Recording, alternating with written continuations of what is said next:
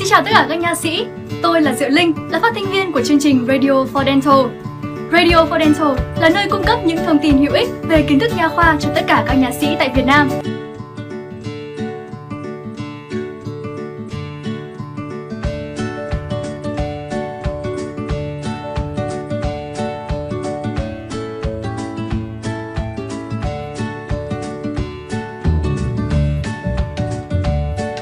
E. Kỹ thuật tracing Thực hiện tracing cần theo một hệ thống. Đầu tiên, nên bắt đầu bằng việc kiểm tra phim cephalogram nói chung và sau đó xác định vị trí và xác định các điểm mốc chuẩn. Tiếp theo là tìm các cấu trúc giải phẫu theo một trình tự hợp lý và cuối cùng là xây dựng các điểm mốc và các đường thẳng. Các bước thực hiện kỹ thuật tracing Bước 1. Vẽ ít nhất hai dấu cộng chữ thập ở góc bên phải và trái của phim. Chúng không trùng với bất kỳ điểm mốc giải phẫu nào và được dùng để định hướng khi tracing trên phim. Bước 2. Tìm đường chỉ nét mặt nhìn nghiêng mô mềm, bề ngoài sọ và đốt sống cổ. Bước 3. Tìm nền sọ, bờ trong xương sọ, xoang chán và thanh thai. Maurice kiến nghị rằng nên bỏ vị trí porion và thay bằng bờ trên của trỏm lôi cầu để xác định mặt phẳng FH. Bước 4. Tiếp theo tìm xương hàm trên và các cấu trúc liên quan bao gồm các gờ chính. Tiêu biểu là mỏm xương gò má và rãnh chân bướm, hàm trên. Sàn mũi cũng được vẽ dọc theo gai mũi trước và gai mũi sau.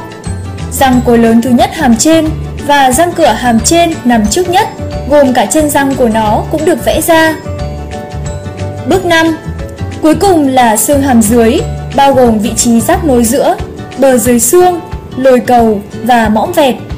Răng cối lớn thứ nhất hàm dưới và răng cửa nằm phía trước nhất, bao gồm cả chân răng cũng được vẽ ra.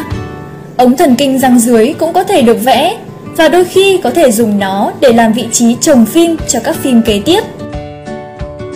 F.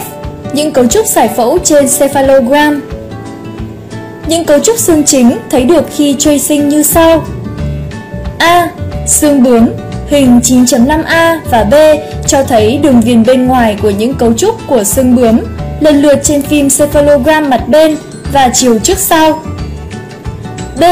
Xương gò má, hình 9.6A và B, mô tả cấu trúc xương gò má lần lượt trên phim cephalogram mặt bên và chiều trước sau. C. Xương hàm trên, Hình 9.7A và B cho thấy cấu trúc xương hàm trên lần lượt ở phim cephalogram mặt bên và chiều trước sau. D. Xương hàm dưới Hình 9.8A và B, minh họa hình ảnh cấu trúc xương hàm dưới thấy được lần lượt trên phim cephalogram mặt bên và chiều trước sau. G.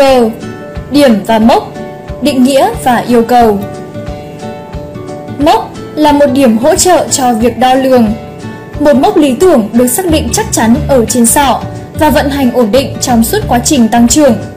Không nên cho rằng tất cả các điểm mốc đều đáng tin cậy và vững ổn. Độ tin cậy hay khả năng tái xác định, khả năng tin cậy của một mốc bị ảnh hưởng bởi chất lượng cephalogram, kinh nghiệm của người vẽ phim và nhầm lẫn do bóng của những cấu trúc giải phẫu khác. Hiệu quả hay tính chính xác hoặc có thể sử dụng làm bằng chứng của mốc được xác định chủ yếu bằng cách mốc đó được sử dụng.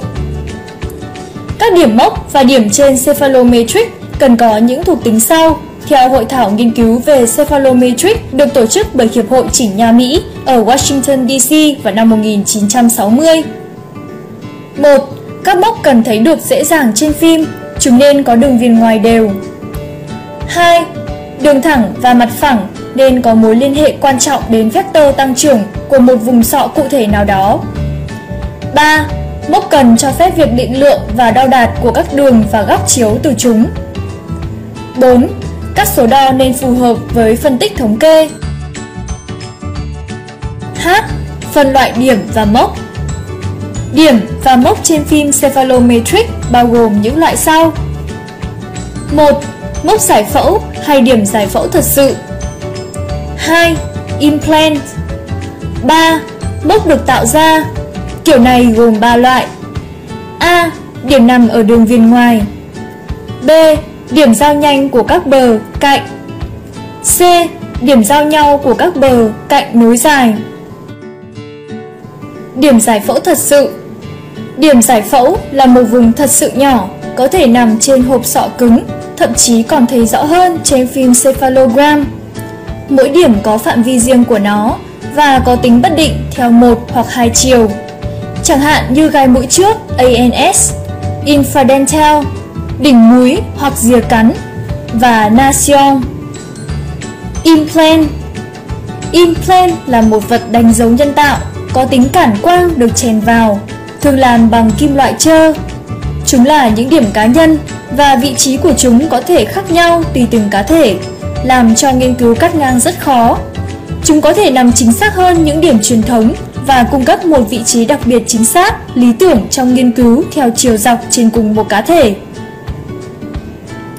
Điểm được tạo ra Những điểm được tạo ra giống như tên gọi của chúng, được tạo ra nhằm mục đích so sánh hoặc đo lường trong phim cephalometric. Chúng gồm có 3 loại sau.